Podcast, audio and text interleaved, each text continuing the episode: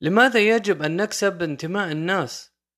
لماذا يجب أن نكسب تعاطف أصدقائنا المسيحيون أصدقائنا الغربيون النخب المثقفة تجاه الإسلام إذا إذا كنت تريد أن تكسب انتماء الناس إلى الإسلام والقرآن والنبي محمد فيجب أن يكسب انتمائهم كما هم لا أن نكذب عليهم لا أن نكذب على الله عز وجل لا أن نكذب على القرآن بكل وضوح وصراحة وبلا مجاملة ولا مداورة ولا التفاف الحضارة بالمعنى الشائع والتي هي العلوم المدنية الدنيوية لخلق الرفاه البشري الإنساني هي قيمة ذات مرتبة غير أساسية في الإسلام أو مرتبة تبعية في الوحي الإلهي وليست هي الغاية ولا الأولوية الرئيسية أو القضية المركزية كما نحب نحن المسلمين أن نتظاهر بذلك.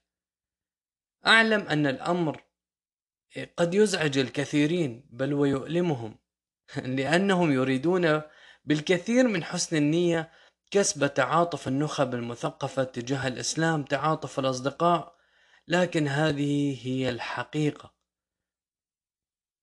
إننا يجب أن نكسب انتماء الناس إلى الإسلام والقرآن والنبي محمد صلى الله عليه وسلم كما هم في ذاتهم أي كما كانوا فعلا. لا كما جعلناهم نحن عبر عمليات إعادة التصنيع والتشكيل طبقا لميول المستهلك. الإسلام في نسخته الحقيقية الصادقة لا الإسلام الذي يميل إلى سماعه المخاطبون. النبي محمد صلى الله عليه وسلم كما عاش فعلا بين حرات طابة لا صورة النبي المصممة للذوق الفرانكفوني. والشواهد وأوجه الدلالة التي تبرهن أن المدنية الدنيوية ذات قيمة ثانوية باعتبارها مجرد وسيلة لنصرة الإسلام وتحقيق شرائعه تابعة لهذا الهدف وليست غاية في حد ذاتها. أو مجالا حتى لمنافسة شعوب الأمم الأخرى في امتلاك الدنيا هي شواهد تفوق الحصر.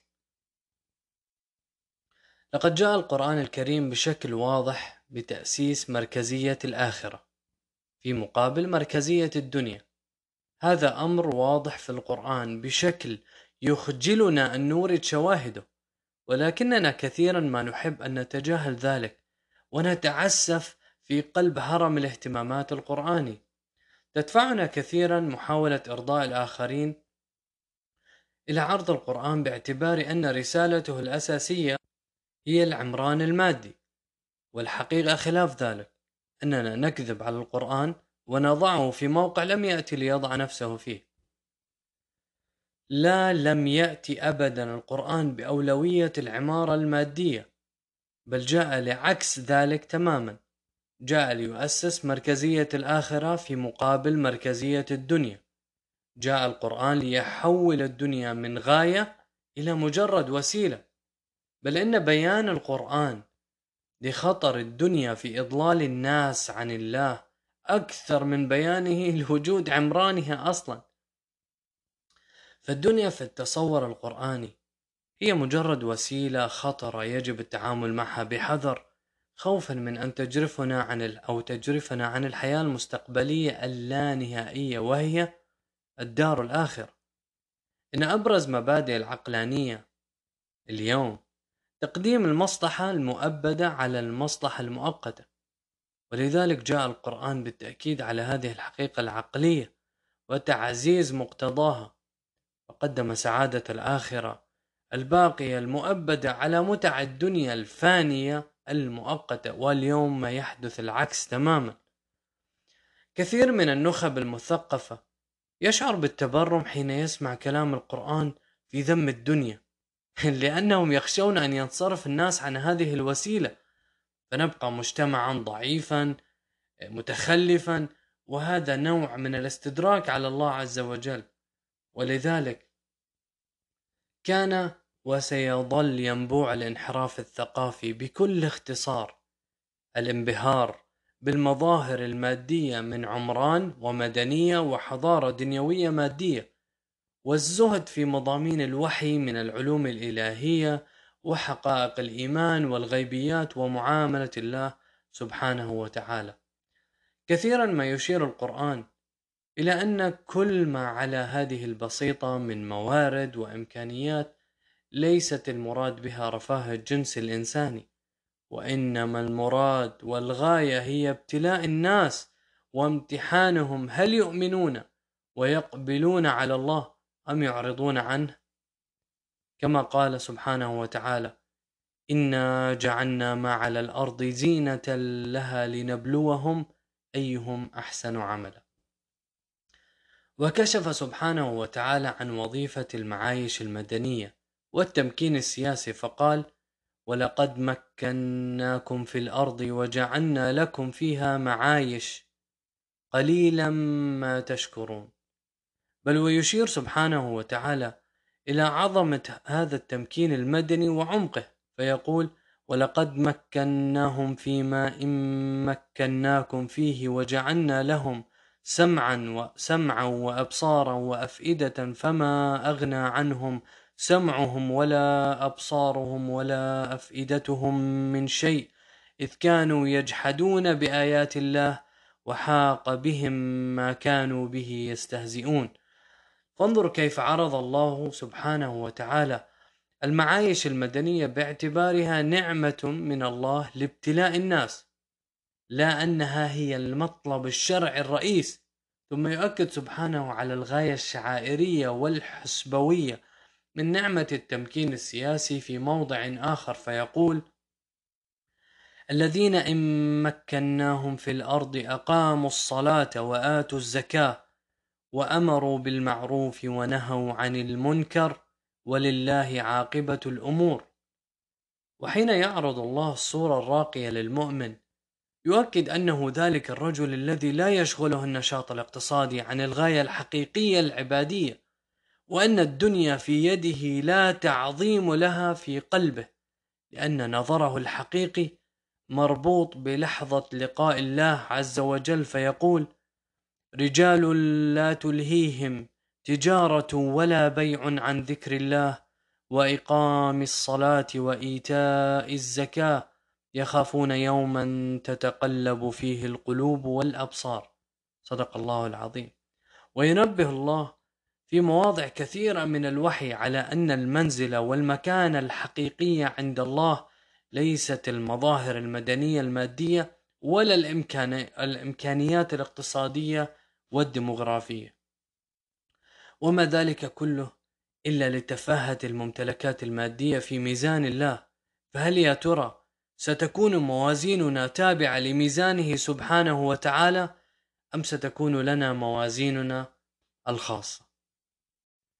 ويكشف الوحي في مواضع متعددة عن قانون الانحراف في التاريخ حيث يكاد القرآن أن يربط كل مظهر من مظاهر الخلل العقدي والأخلاقي به ألا وهو الانبهار بالمظاهر المادية وتعظيمها وامتلاء القلب بالتعلق بها وتأمل في واقع الناس اليوم. ستجد دقة هذا الناموس القرآني حيث تكاد أن تجد كل ضلال فكري أو انحراف سلوكي إنما منشأه تعظيم الدنيا كما في قوله سبحانه كلا بل تحبون العاجلة وتذرون الآخرة ولذلك كثرت موازنة القرآن بين المنجز الدنيوي والمنجز الآخروي كقوله فما أوتيتم من شيء فمتاع الحياة الدنيا وما عند الله خير وأبقى ويبين سبحانه أن هناك طريقين طريق الإنجاز الدنيوي وطريق الإنجاز الآخر الآخروي كما قال من كان يريد حرث الآخرة نزد له في حرثه ومن كان يريد حرث الدنيا نؤته منها.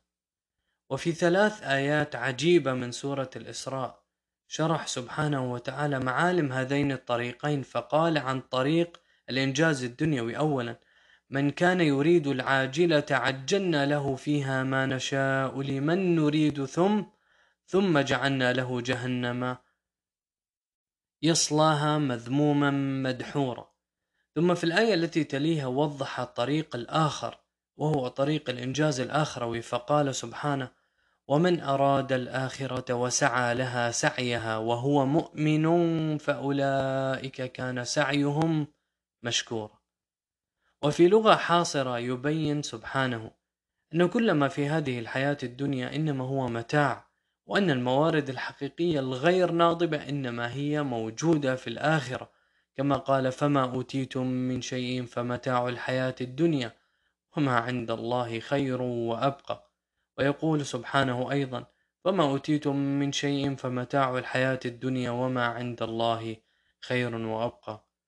وفي موضع آخر أيضا يصف الدنيا بأنها لعب ولهو في مقابل, في مقابل الحياة المستقبلية الحقيقية التي غفلنا عنها فيقول وما الحياة الدنيا إلا لعب ولهو وللدار الآخرة خير للذين يتقون وفي مشهد انتقاص من تلك الشخصيات التي امتلأت قلوبها فرحا ولهجا بالمنجزات والممتلكات المادية. يوجه الله عز وجل كلامه ويقول وفرحوا بالحياة الدنيا وما الحياة الدنيا في الآخرة إلا متاع.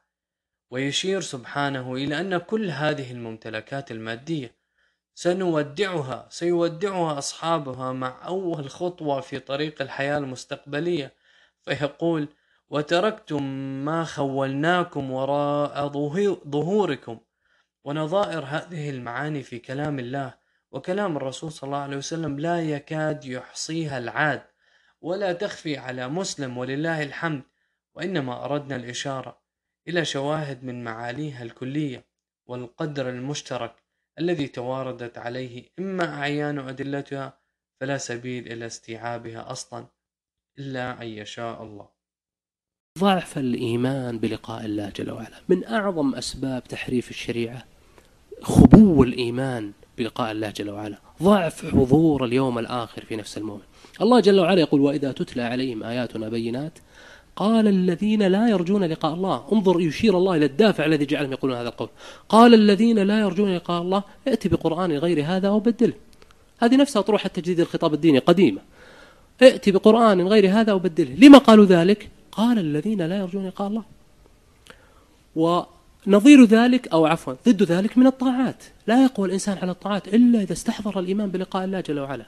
الله جل وعلا يقول استعينوا بالصبر والصلاة وإنها لكبيرة إلا على الخاشعين الذين يظنون أنهم ملاقوا ربهم. سهل عليهم. ليه؟